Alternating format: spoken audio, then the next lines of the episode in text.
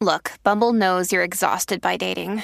All the must not take yourself too seriously and 6 1 since that matters. And what do I even say other than hey?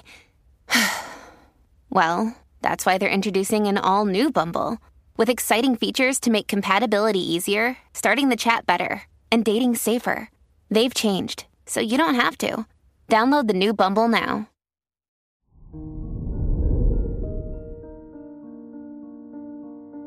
Hello there, Gemini, and welcome to your horoscope for today, Tuesday, December the 19th, 2023. As your chart ruler, Mercury sextiles Saturn in your seventh and ninth houses, now is a good time to solidify your holiday plans.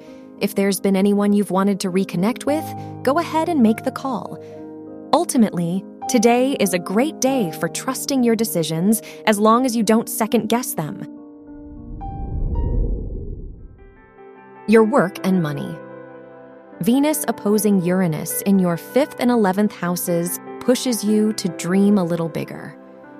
What dreams and ideas have you pushed aside? It wouldn't hurt to use your free time as an opportunity to explore these interests. Just don't get too carried away if you decide to spend money on them. Your health and lifestyle. The moon. Neptune conjunction squaring the sun in your seventh and ninth houses emphasizes the need for patience and self control. You'll feel more inclined to lean into worries and temptations, so it'd be a good day to connect with your loved ones. It also wouldn't hurt to take a nap or treat yourself to a fun seasonal activity. Your love and dating. If you are single, Uranus opposing Venus in your fifth house suggests a good time for a change of pace. You're ready to make new connections as long as you feel grounded in your personal goals and boundaries.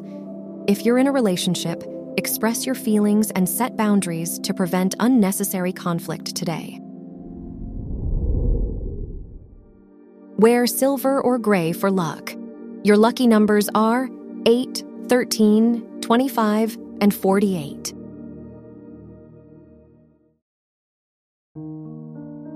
From the entire team at Optimal Living Daily, thank you for listening today and every day. And visit oldpodcast.com for more inspirational podcasts. Thank you for listening.